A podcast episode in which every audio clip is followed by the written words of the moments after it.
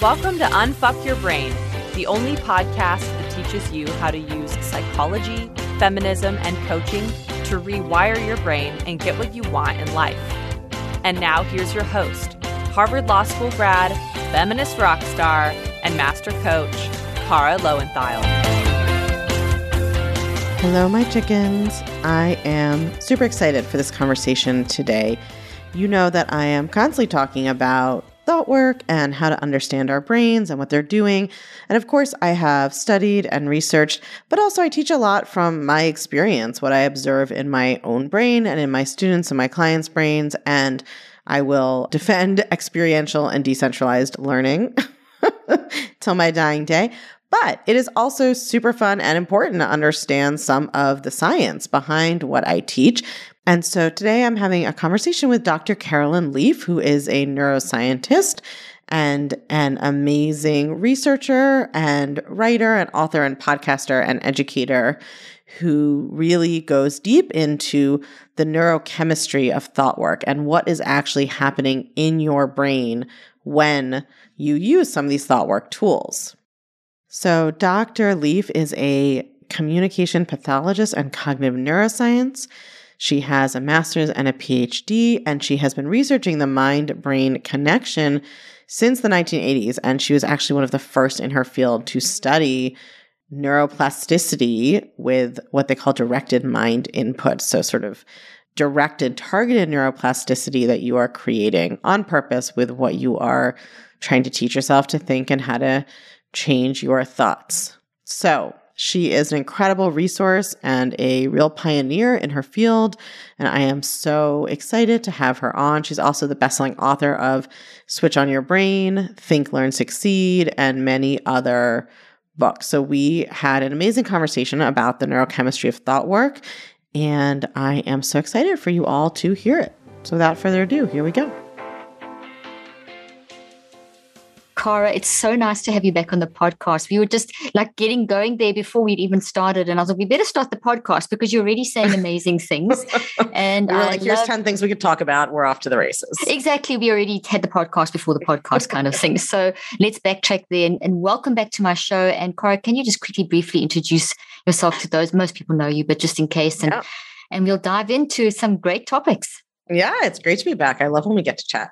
I'm Kara Loewentheil. I'm the host of the Unfuck Your Brain podcast, which pretty self-explanatory given the name. I am a former social justice lawyer, which I mentioned because we're going to be talking some about the kind of internal, external, and thought work and changing the world. So I'm a former women's rights and reproductive rights attorney who became a coach, and I call myself a feminist mindset coach. But really, what that means is I teach women how to identify how socialization has impacted their brains and then how to rewire their mostly cognitive processes to change the way that they think about themselves so that they can both enjoy their own lives and develop better relationships with themselves and also do whatever work it is they want to do in the world. But I think the thing that sets my work apart is sort of looking at what are the social messages we've received? How do those show up mm. in our mm. own thinking? How do we metabolize them so they sound like they're our own voice? Where they're just accurate observations of ourselves and then how do we shift those bit by bit to actually change our thoughts about ourselves because my experience when i came to this work was that there's a lot of talking about how we could all like love ourselves or like ourselves or be our own best friend or whatever and like basically zero explanation of how to do that in, in the coaching world it. the way i found yeah. it so I love that. I love it. And, and, it's such a great angle that you come from. And you're so right. I mean, it's one of the things we discussed before we started was, you know, we, there's so much focus on all the things that can go wrong in our life and what we should be doing about ourselves. But how do we actually make those shifts? What are the practical steps? What does it look like? And also the whole concept of it's not just about me, it's about me in the world you know and so uh, we've got to play that forward and the research i've done has really shown that if you are going to become self-preoccupied in the attempt to make yourself great you're going to act it's counterproductive so it mm-hmm. is working on yourself but it's working on yourself with the intent of understanding the impact that you bring to the world and that you have on the world and then the sort of humanizing of it and the whole link between mind, brain, body. So we're going to dive into a few of those topics today. But you know, let's start with something right off the top. You actually put up a post today it was today's post. What would happen if we stopped looking outside ourselves to be secure and emphatically decided to root for our damn selves? And then that oh, was yeah, that's from my coach Jen- Brig Johnson to give credit where credit is due. Yes, credit. Yeah, there we go. uh, yeah, uh, Brig Johnson. Okay. I just yeah. love that because it kind of, as you introduced yourself, it just triggered that. And then you said something similar the other day.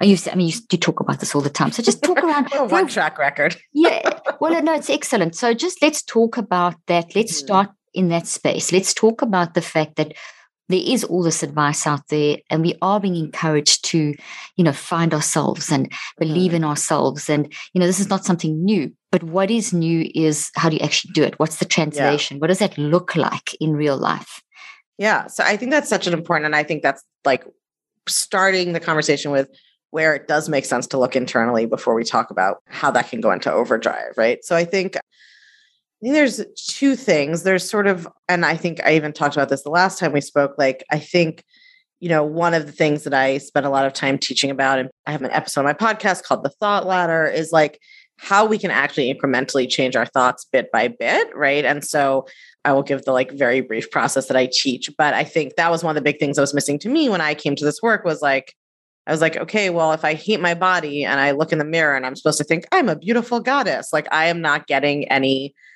payoff from that. Like it's, you know, I can say any sentence in my mind with human words. Like I can say yeah. to myself, the lizard king came from space and rules us all. Like I can think that, but there's no, I don't believe that. So there's no emotional connection to it, right? Exactly. It's just like saying gobbledygook in my brain. Mm-hmm. And that's what some of those like positive affirmations felt like because they were so far from what I was experiencing.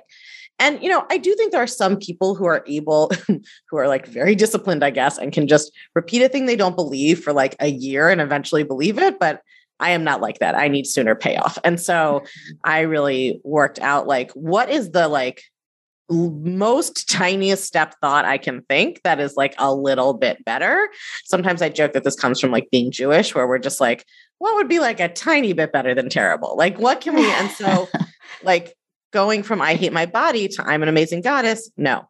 Going from I hate my stomach to this is a human stomach, right, is like a neutral thought. I have to believe it. It's definitely true, right? And but it is, it doesn't feel amazing. I'm not like lit up with self-esteem when I think that, but I'm also not pushing myself further down when I think that, right? It is like bringing exactly. me, it's a little less suffering.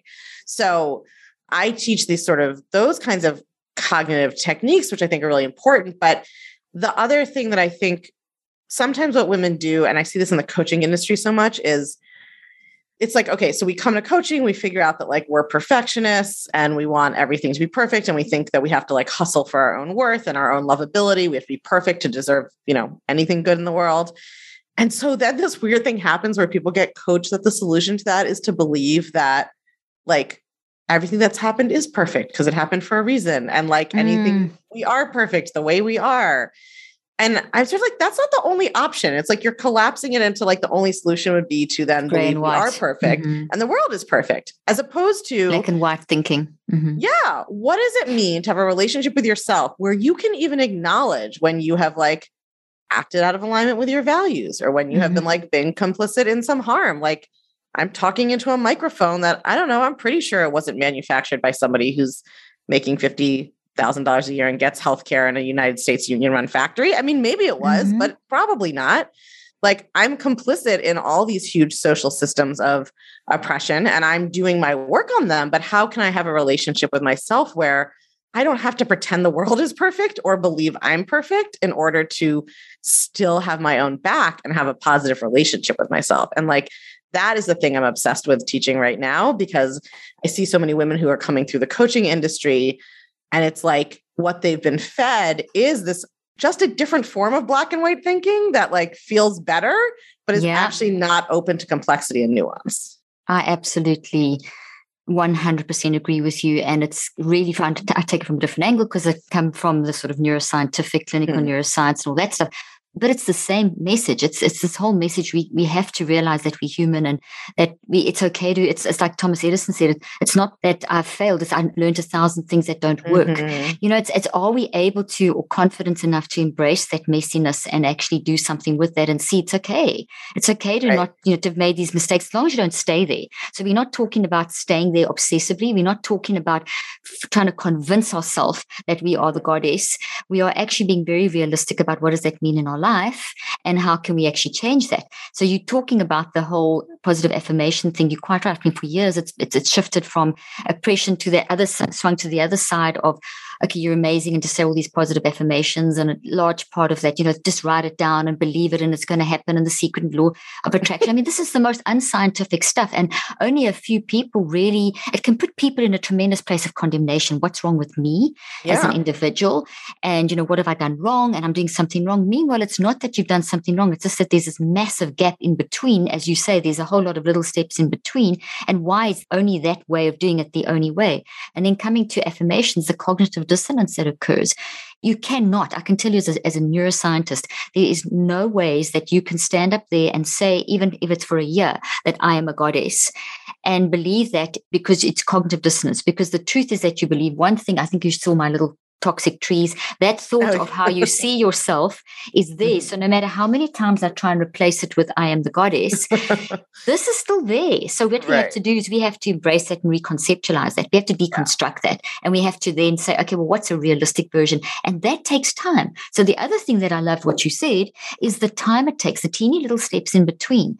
And that's where you cannot rewire your mind brain connection in these little positive affirmation daily statements or a quick fix or these five steps and follow the mold of this person or I'll write it down and believe it, it's going to come to me. It is cycles of time. And that's where I've done research showing it's cycles of 63 days, which I think we spoke mm. about before mm-hmm. to build, to automatize something. And it may be multiple. You may need I mean, I've had some patients that took two, three years before they felt that they had this crushing whatever um, that, you know, destroyed how they were functioning, move into something that was more positive. So I'm just saying That's the science so behind what you, right? Because like people yeah. don't talk about how long it can take. And exactly. so I think people get fed up and they think it's not working and they hop to the next thing and the next thing and the next thing. And if you had just stuck with that process in the beginning, at the end of three years, you'd be somewhere as opposed to like, well, first I tried this and then I get that and then I tried that and then I tried that because like nothing is delivering that quick fix.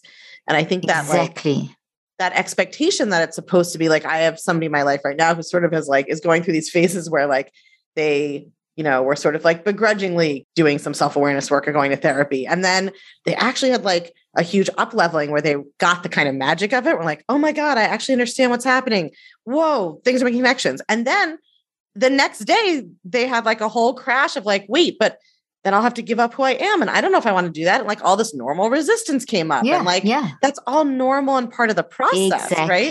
It's exactly. not so, but like we are sold this journey that's like you just get more and more spiritually evolved as you go, right? Like enlightenment is like the smooth path that's going to be like can be fast and easy. And I think again, that's that same like perfectionism and inability to have any negative emotion or like tolerate any distress or like it's normal you know those all those images are really true like the squiggly you know you think it's going to be a straight line and it's a squiggly line or like yeah yeah the one i always like is i actually have always loved it's like an elliptical loop image that's what i always think about because it is like you go forward yeah. and then you got to go back, back, and then you go then... forward over time you're getting at you're moving forward you are making exactly. progress but I think that point about like 63 days is like bare minimum if you're super lucky with that one exactly, like- exactly. But Kara, I'll have people who say to me, "Oh my gosh, I can't even think in in 63 days. I can think in five days."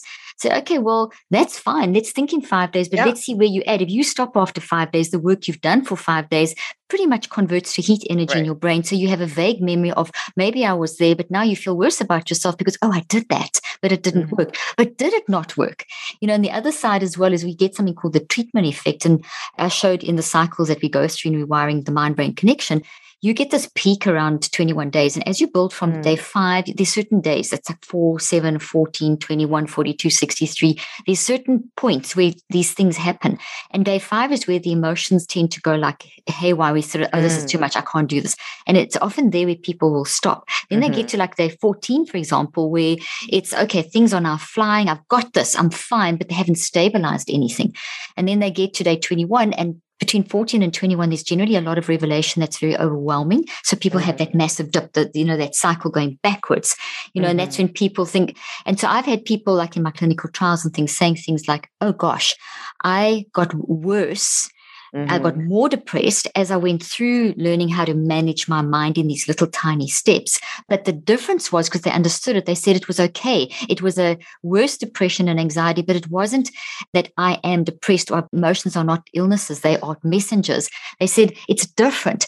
I'm mm-hmm. actually feeling depressed because of, so it's progress, and that's key. It's and yeah. that's what you were saying there as well. That that seeming dip it still means you shifted. But we see that mm-hmm. dip and think, oh gosh, we did those five steps. I'm not where that person is on the stage or wherever. You know, the person out there who's saying all these wonderful things, which is, you know, they're also going through their dips, but they don't always tell you about them. But, you know, you haven't gone backwards because every step is progress forward. Right. That's so important because part of it is like, I think that that attitude of like I you know it has to be always moving forward is exactly because we like don't have this compassionate relationship with ourselves or we can like look at it mm. from the outside and be like yeah I like that of course, of course, it's normal that, like, if you start changing a bunch of stuff that you've relied on, you're going to have resistance. You're going to feel worried about it or whatever. Like, we're so, I think when we're in like the rush to quote unquote get better or the rush to change, right? It's because we think yeah. like, we think it'll be better there. Once I fix my mind, then I won't have to feel human negative emotion. I'll never oh feel bad gosh. about myself. And like, it's just starting. yeah, no one is living long enough to get to that. Maybe if we were immortal, our brains would get there, but I still doubt it. So I think yeah. that that like the constant like monitoring of our progress also, right, is this sort of mm. very like I don't know. There's like something it feels like industrially about it. It's like efficient. We're like we're like yes. efficiency consultants or something, as opposed to like neoliberalism. I mean, it's the whole thing. Yeah. It's you've got to be productive. You've got to be right. So- you've got to be like producing your change on a regular, consistent exactly. schedule, as opposed to like you're an animal with like a very big brain trying to make sense of the world, and like exactly, it's not going to always be a smooth ride. And can you pull back? And I think you know, for some people, they're able to do that with meditation is effective. For some people, they do like yeah different forms of like self inquiry or inquiry with a practitioner, but like whatever model you're using, because a lot of them I think are doing the same thing. Yeah. It's just, just like getting way. some mm. perspective on like, oh, well, what would I say to like a when a kid learns a new task, they're not like, oh, I learned to tie my shoes perfectly easily and consistently, and I didn't get frustrated at all, and it wasn't hard, and I didn't ever like screw it up and give up. Like you, when a child is having trouble, you wouldn't scream at them like, you're so fucking stupid. You got to get better at this right now. Yeah. Like that's how we talk to ourselves. Exactly. That self-critique is is really harsh. And it's because you've got this distorted, I think, perception of what success looks like. When success, yeah. I always get asked that question. I'm sure you do too when I'm interviewed. What does success look like? I said it's having the peace inside yourself to deal with the ups and downs. So if I'm feeling like I'm having a bad day or something's not working in the business or a relationship, you know, one of those dives, yeah. I don't see it as going backward. I see it as going forward. So mm-hmm. I can mm-hmm. accept that. And and I think when we get to the point where we can accept that sense of peace, that we can accept you know that that we can move forward into resilience and that's another mm-hmm. thing that i've been working resilience is such a popular word so if we really look at what resilience is we've kind of been sold this philosophy that if you have five traits these are the traits of resilience people mm-hmm. or seven traits or 12 traits or whatever and what's super interesting about the resilience research and it goes to the whole sort of wired for love survival nature that we have as humans to get through stuff we see that people are a lot more resilient than what they are told in this current day and age, we'll be told that we're so weak, we can't cope, we just, you need all this help. You, every emotion is like you've got problems. Meanwhile, that's just mm-hmm. embrace it, find the message and move through it. As hard as it is, that does grow you. And so what's super interesting about resilience is that if you may get through something and you can go and analyze okay i got through this because of x y and z and you learn from that but now the next struggle comes along and the opposite of those actually work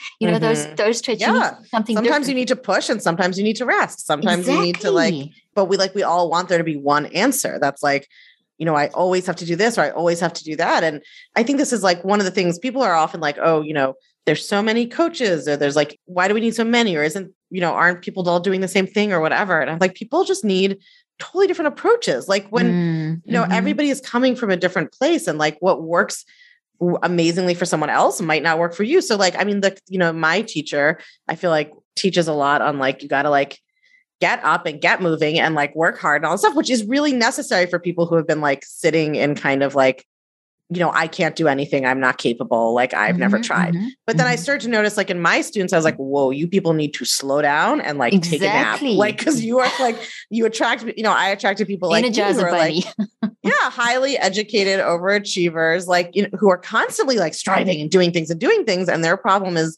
they have to learn like the doing of the things will not bring you peace, will not like make you like yourself, will not like whatever. So when people ask me how I like when I'm defining success, when I'm coaching somebody around this stuff, I am like, if you are nice to yourself, that is literally all I care about. Because mm, in my like I love that. It's because it's and it's not self-referential. What people fear is like if they're nice to themselves, they'll just do nothing, feel good about it, never help anyone else, and like sit on the couch. And that's not what happens, right? Which we could talk yes. about. But for me, like I would much rather that you never do any more thought work again. Don't do anything else I teach, but be nice to yourself about not having done it. Than like follow everything I teach and beat yourself up the whole time for not doing it well enough. Like that is yeah, that's brilliant. That's absolutely critical. It's like that whole thing of you know, if you look at what kindness does to you, you know, just being kind, it's the same thing. It's being kind to yourself. Yeah. It's like the first thing that I used to say that to my patients all the time. And, and over the years, in just what I do, it, I don't coach people directly because it's more indirect, but it's yeah. a comment that I make often. It starts, and there's a few people I work with individually, but the first thing I always also say is that, listen, kindness to yourself changes your neural structures. It changes your mind, brain, body. It changes how you, and you, if you're not kind to yourself, you're actually going to be mean to other people and totally. you're going to be reactive and you're going to be, so it's not self preoccupation. You and I are not telling people to become self preoccupied because that actually is, as I mentioned already, is when you're nice to yourself, you think a lot less about yourself. I'm always like busting humble. this bubble. Yes, thank you. People thank think they're going to become arrogant, you. right? And I'm like, no, it's the opposite. About, who thinks the most about themselves? Someone extremely self-loathing.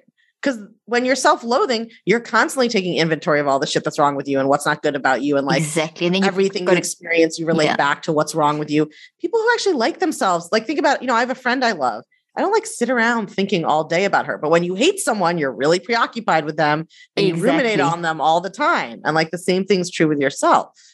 Exactly. That's such a good point because it really is like that. You and, and when you look at all those things that you hate about yourself, it can manifest as trying to, you know, you take the opposite and think, well, if I boast about that, if I get people mm-hmm. to like me, if I, you know, so someone who's trying right. so hard, they don't have that sense of kindness and, and being nice to yourself. So yeah. I totally agree that that is a starting point.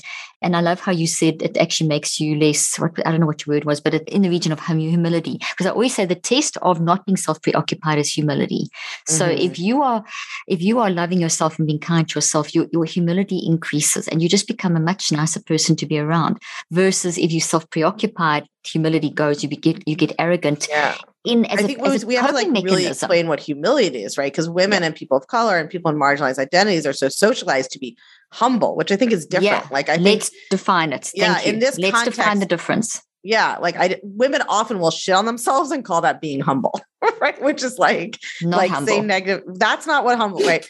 Humility means like to me, I think of it as almost just like curiosity. It just means like thinking that for me like that we're all of equal worth and value that i don't need to be above anyone else and i'm not below anyone else no one else is above exactly. me either in worth or value and i don't need to like i think to me humility involves curiosity because i think of it in terms often of just being like not assuming you know everything, not feeling like you're supposed to know everything, not feeling like your ego or worth is dependent on you knowing and being the best and all of these things. So you just are much more like, what's happening outside of me? Like what? I don't always have the answer. I don't always know. I don't have to be the best at everything. I'm also not the worst at everything. It just is this sort of like much more kind of i think neutral vantage point on the world but people think that it's like hum- arrogance is up here thinking you're amazing and then humility is down here thinking you're terrible.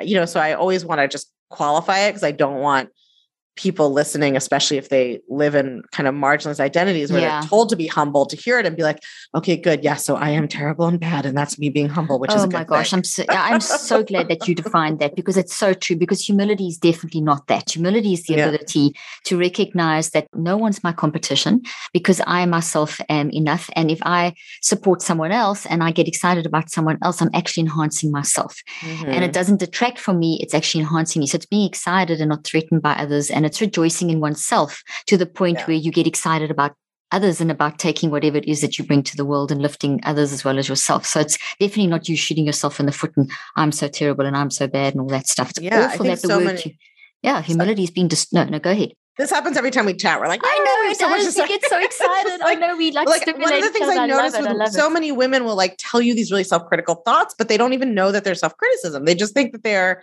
accurately reporting their personality to you, right? Or like Oh being my gosh. being humble or like being realistic about themselves. And so all of that stuff can get so torqued. Like to me, it's when you believe that everyone is equally worthy and that your worth is not tied to your accomplishment or your appearance or whatever else, then like all the rest of it relaxes, right? Sure, it it doesn't really does. A- matter. Yeah. if like they're better at tennis than you, or they your sister-in-law makes more money, or like whatever. You can It just- enjoy that. You can enjoy Yeah. it for them because I mean, as soon as you celebrate your sister-in-law making more money or that tennis player who plays better than you or whatever, you actually enhance your own brain health and your own intelligence increases. And no one's telling people that except probably you and I and maybe a few other people. But it really Yeah. does. You as a person become much healthier mentally and physically. And you know, so that's like a really good thing. But we but we are in a world that's all about competition. And I'm not anti-competition when it's done correctly competition should be more a growth process as opposed to putting someone down so that you can It's like better. inspiration versus Yeah, competition. Like exactly, I always see yeah. in my students, like I get more excited about my like, you know, when I have, let's say, coaches who are working in their business and like their thought process. And I don't, you know, I don't only coach coaches, I only teach coaches. I just use this example because it, Yeah. it often strikes me. Like they'll get their first client or make their first ten thousand dollars or whatever, and they're like shitting on themselves. And I'm like, that's amazing. Think about how much money that like I'm so excited Yeah. for them. And I actually think that's part of why I have been able to create what I've created is that like I worked on being excited for myself and now like I get excited for everybody else. But it's so It's interesting to me. to yeah. It's And it's so interesting to me to see Mhm. that like genuinely I am more excited about their $10,000 than they are They because they're yeah. just going, well, I was trying to make 20 or I was trying to make 100 or I haven't gotten there yet or so and so from my class is doing this, right? Whereas I'm like, the way you're going to get there is by being excited about this in any area of your life, right? so good. you are I dating, that. the way you are going to get to the great relationship you want is by being excited about the dates. Even if you decide not to see the person again, even if they're not the right match, it doesn't mean like just literally date the first person who comes along. But Yeah. like enjoying and being excited about and looking for the good in the process is how you make yourself better at dating and make it more enjoyable and make yourself better able to connect to people. And that's how you build up to get that relationship you want. Like, shitting on the process and yourself, it's very hard to find a great relationship when all of your thoughts are, I'm bad and terrible and nobody wants me and dating is horrible and I hate all these people. And that is what's going to come out because that's what's wired Right. into your brain, into every cell of your body. It's in your mind, your gravitational field. So you go into that date and that's what pours out. So you're smiling and talking, but what's coming at that person is this contradictory vibe. And that's what, you know, nonverbal communication is 50%.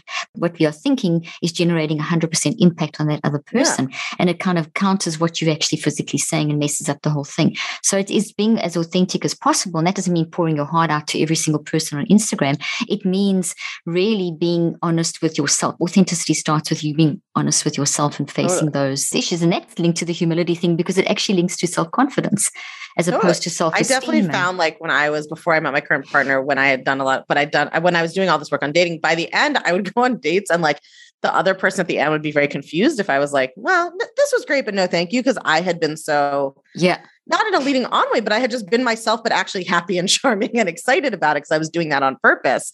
And Yeah. then, you know, like it was like they were surprised because people think that it's the other person, but it's not the other person. It's you. Like you have to bring that energy into it. And when you are thinking in that way that we're describing, you also can't mm-hmm. see. Like if your idea about dating is that it's horrible and it doesn't work, then when somebody who actually likes you and is available comes along, you literally won't even be able to perceive it because No. your you thought is that in- it doesn't work and it's not possible. So if we love ourselves, not in that self preoccupied sense, but in the Yeah. sense that we're describing, there is a perspective that we can look at things with enjoyment. We can look at things differently. You know, you get that kind of space there, which is amazing. You talk a lot, and you you mentioned it, that in the beginning from your background with in the legal side and so on. And this is something that I know we spoke about last time, but it bears repeating because it goes to how women are so harsh and critical on themselves. Mm-hmm. And that is the social norms of what a woman should be and how that's been so wired into society, Mhm. you know, black and white and just, you know, women in general. Can you talk a little bit more about that? Because I know you're a big voice around that. Yeah. So I think that sort of when I came into coaching, I felt like there was a lot of discussion about how I sort of think this is obviously extremely overly simplified, but it's just sort of help people think about the Yeah, different yeah. levels. Like I felt like sort of, you know, traditional talk therapy, especially that's where we get this idea, which I think is often true, that like your early family experiences, your early childhood experiences, right, impact how you think, how yeah, your nervous yeah. system is wired, et cetera. Totally true. Then we have coaching was very like, at least the kind of coaching that I liked was focused on evolutionary biology, which again, like can get overplayed. And also, there's some truth to it. It is useful to understand, like when yeah. your nervous system is being startled, when you're having a threat mm-hmm. response, fight or mm-hmm. fight, all of that is useful. Mm-hmm. But what it felt like there was like nature nurture, sort of, yeah. but then there yeah. wasn't like social nurture, which is, mm. and obviously, some of the things your society believes about people will come in through your family. Like you'll get some of, of it there. But that's not the only place, right? So if you grow up in a society in which men are considered smarter than women on general on average in a social stereotype you're not just getting that from your family and your brain is developing beyond just what your family impact is on it and just what biology impact is on it. You are also absorbing messages constantly right? Explicit and implicit. Yeah, so yeah. and i think that's part of what's hard for a lot of even younger feminists sometimes to see is like or to understand how it would impact their brains. Like i didn't grow up in a family where i was told that men were smarter than women. Like i grew up in a jewish family very focused on education. Like yeah. i was expected to have an amazing mm-hmm. career and for to prioritize that. So, mm-hmm. but that doesn't matter. I mean, it's not that that doesn't matter. That was helpful, but I'm still living in a world where like most of the CEOs are men and most yeah. of the people in the government are men and most of the brilliant minds on TV are men. And, you know, mm-hmm. we're having like movies about, you know, men who win Nobel Prizes in mathematics and not women. Like we're just getting all that messaging, right? And so I think that some people were not are not even thinking of or aware of that and so bringing that into awareness is important. Some people are aware that that's happening so i came into it as somebody who was very aware of systems of oppression and by systems of oppression i just mean a social system in which one group has benefits over another group right or has more power over another group. I was very aware of that but awareness was not changing my thought process right and I think that's because what happens is if what happened was that you woke up every morning and you heard like a male announcer voice in your head be like, women are only worth what they look like, you would relate to it as an intrusive that's, external thing you didn't want to yeah. agree with. Mm-hmm. That's not what happens. What happens is you get up and you look in the mirror and you think, oh, I look bloated. I don't look good today. Now I don't feel confident. I'm not mm. good enough. Maybe I'm not good. Maybe I shouldn't go on this date. They're not going to let you know, right? Like I mean, it doesn't literally metabolize it, obviously, but like as a metaphor, it's like your brain metabolizes all that input and then it comes out in your own voice. So you just think it's true and you just think it's realistic or you just think it's because of your family or whatever else. And so to me, I think like the important piece that had been missing was how do we learn to identify when socialization is impacting our thought process? And then how do we learn to change those thoughts? And sometimes it is i mean it's always baby step to thought work but like sometimes it is the personal stuff you learn from your family or it's like learning to soothe your nervous system which is kind of a biological issue. But sometimes it's like oh shit i see that like even though i would never consciously say i believe a woman's appearance is the most important thing about her. I notice that as I'm getting older, I've started thinking that I'm not important anymore. Like now I got to change that thought so that is really the core of my work is like how do we identify that socialization it's very sneaky because it just sounds like our voice mm-hmm. and it sounds like believing what like one of the most insidious ways that oppression works on us mentally is and this like is such a like this is that intersection between coaching and like changing the world work so like patriarchy tells us let's say you know it's that women are not good enough it's harder to get mm-hmm. ahead as a mm-hmm. woman mm-hmm. And then when we recognize that, like, the social structures may be that it's harder to get ahead in certain fields as a woman, mm-hmm. then we think that to believe we can do it or to tell someone they can do it is being in denial of the social reality. So we get into this weird space where we don't recognize that, like, yes, the oppressive system has created some unfairness and we can recognize that that unfairness exists. Mm-hmm. But when we let that unfairness dictate what we think we can accomplish or who we can become, we are actually doing the system's work for it, right? You are mm-hmm. doing the oppressor's work for the oppressor when you internalize that and believe that. And like that was the nuance that I felt like was missing. It's not my brand of coaching is not the world is perfect. My brand of coach, right? I mean, again, like, you know, my grandparents' generation was in the Holocaust. I'm not like, that was great perfect. Exactly. And you know, Viktor Frankl, who was a Holocaust survivor yeah. and wrote that book, Man's Search for Meaning, is like one mm-hmm. of my mm-hmm. biggest coaching inspirations. Exactly. mm-hmm. because it's like this is not frivolous stuff. This is the world is unfair and unequal. There are amazing, beautiful things in the world, and there are horrible things in the world. And mm-hmm. how are we as people, as humans, trying to get through this world, going to show up to, yeah, acknowledge reality? I'm not like, well, if you jump out a window and you believe you can fly, then you will if you just manifest it. Like gravity exists. But how are we going to create that resilience you're talking about? How are we going to create that flexibility? How are we going to create that emotional center inside of us so that we can navigate it. And if we just accept, like recognizing systems of oppression is important, but then sometimes as a former social justice professional, that goes to a black and white extreme place too, of like complete structuralism. We're all powerless and you, nobody can do anything about anything on an individual level, right? It's basically like it's revolution or bust. That's it. Like we got to get everybody yeah, extreme. total mm-hmm. solidarity for a revolution or nothing will change. Mm-hmm. And to me, that's not true either. So I now I just went on like a 10 minute tirade, but this is no, no, it's excellent. It's excellent. And and my brain's going click, click, click, click, and I can see like five yes, hours of conversations coming things. over here. So no, what you said there is just absolutely it's fabulous and it's so relevant. And just taking it from the top and then going down, when you talk about how our societal immersion has created these thought patterns um, that we believe we don't even realize that they're in us.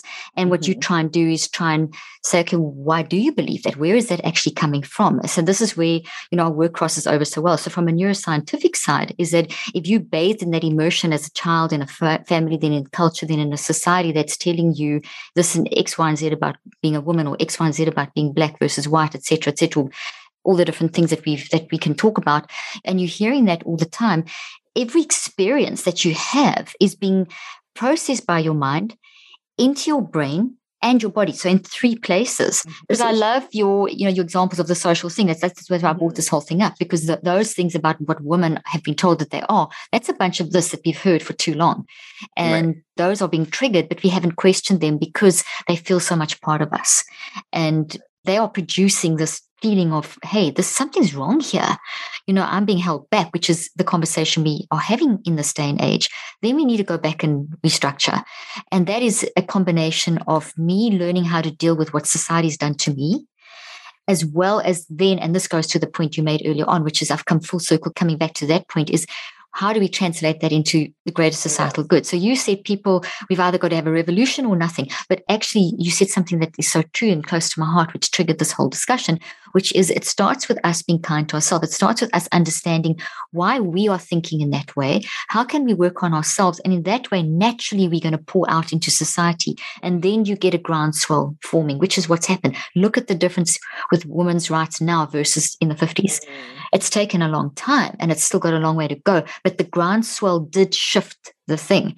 And, you know, racism, it's still got a long way to go, but there is a shift. And so it does take the individual to take make the societal change. That's how, if I read you correctly, I think that's what you're saying. Work on yourself at the same time as also making sure you translate that growth in you back into society.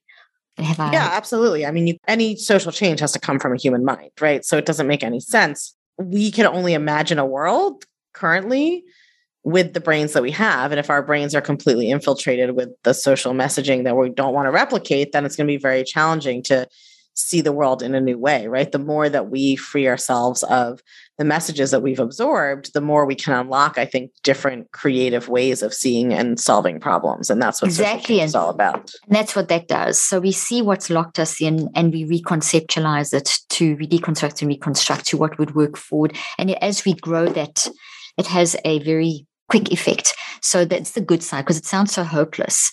Because how can me as one person, or you as one person, or the people's lives you touch, the people's lives I touch, how can we change thousands of years of, of wrong treatment of women, for example?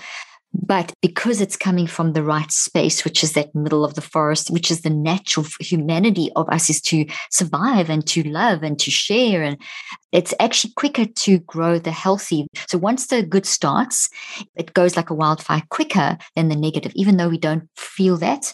Once you get the good stuff going, it, it does have a wildfire effect people have no idea what they're actually capable of. I mean, we look at people exactly. who have changed the world and we think that they're extraordinary and different from us they're different from us in some way, but a lot of what's different about them is just their thoughts about what's possible and what kind of impact they exactly.